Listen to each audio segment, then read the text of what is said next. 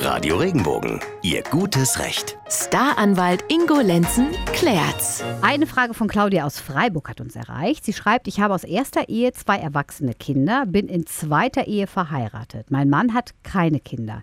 Wie soll ich mein Testament schreiben, damit mein Mann das alleinige Wohn- bzw. Nutzungsrecht meiner Immobilien bekommt? Und zwar so, dass meine Kinder keinen Anspruch auf ihren Pflichtteil einklagen können. Ja, das ist eine sehr umfangreiche Frage. Ich fange mal ganz hinten an. Kinder keinen Pflichtteil einklagen können. Das kann man grundsätzlich nicht mit einem Testament verhindern. Denn Kinder haben grundsätzlich einen Pflichtteilsanspruch. Es gibt nur wenige Ausnahmen. Das heißt, wenn man mal nach dem Leben des Erblassers getrachtet hat oder aber eine äh, über einjährige Freiheitsstrafe bekommen hat. Aber das will ich jetzt mal außen vor lassen. Also nehmen wir mal an, die Kinder sind ordentlich, lieb und nett, dann kann man denen den Pflichtteil nicht entziehen.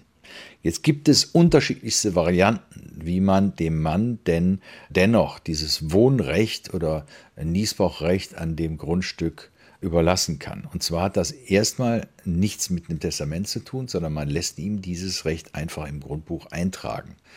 Man kann es auch testamentarisch verfügen. Das heißt aber nicht, dass die Kinder das Haus dann nicht dennoch verkaufen können. Zwar ist es grundsätzlich so, dass man ein Haus, auf dem oder das mit einem Wohnrecht belastet ist, ganz schwer verkaufen kann. Wahrscheinlich nie. Aber theoretisch wäre es denkbar. Und deshalb ist mein Rat, damit auch kein Unfrieden zwischen allen entsteht, dass man einen Erbvertrag abschließt. Das ist sowieso mein genereller Rat an Eltern, die Sorge tragen wollen, dass die Kinder den Pflichtheitsanspruch nicht geltend machen.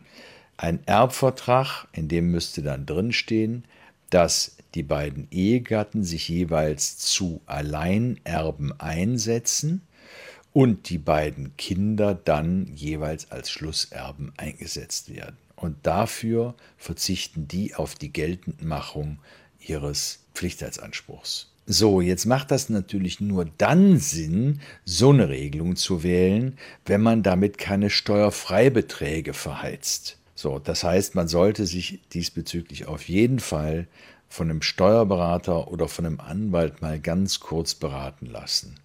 Wenn das Vermögen so groß ist, dass es über die Steuerfreibeträge rausgeht, was man da jetzt gerade an den Mann ähm, zu Alleineigentum überträgt, ähm, dann sollte man nach einer anderen Lösung suchen.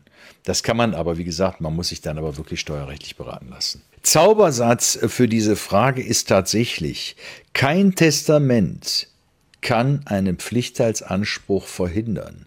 Einen Pflichtteilsanspruch, den kannst du nur verhindern, wenn du einen Erbvertrag mit dem Pflichtteilsberechtigten abschließt. Weil sonst die Kinder eh alles kriegen. Nee. nee weil sonst die Kinder dann, immer, dann, nicht alles, aber ja. immer ihren Pflichtteilsanspruch durchsetzen können. Zaubersatz.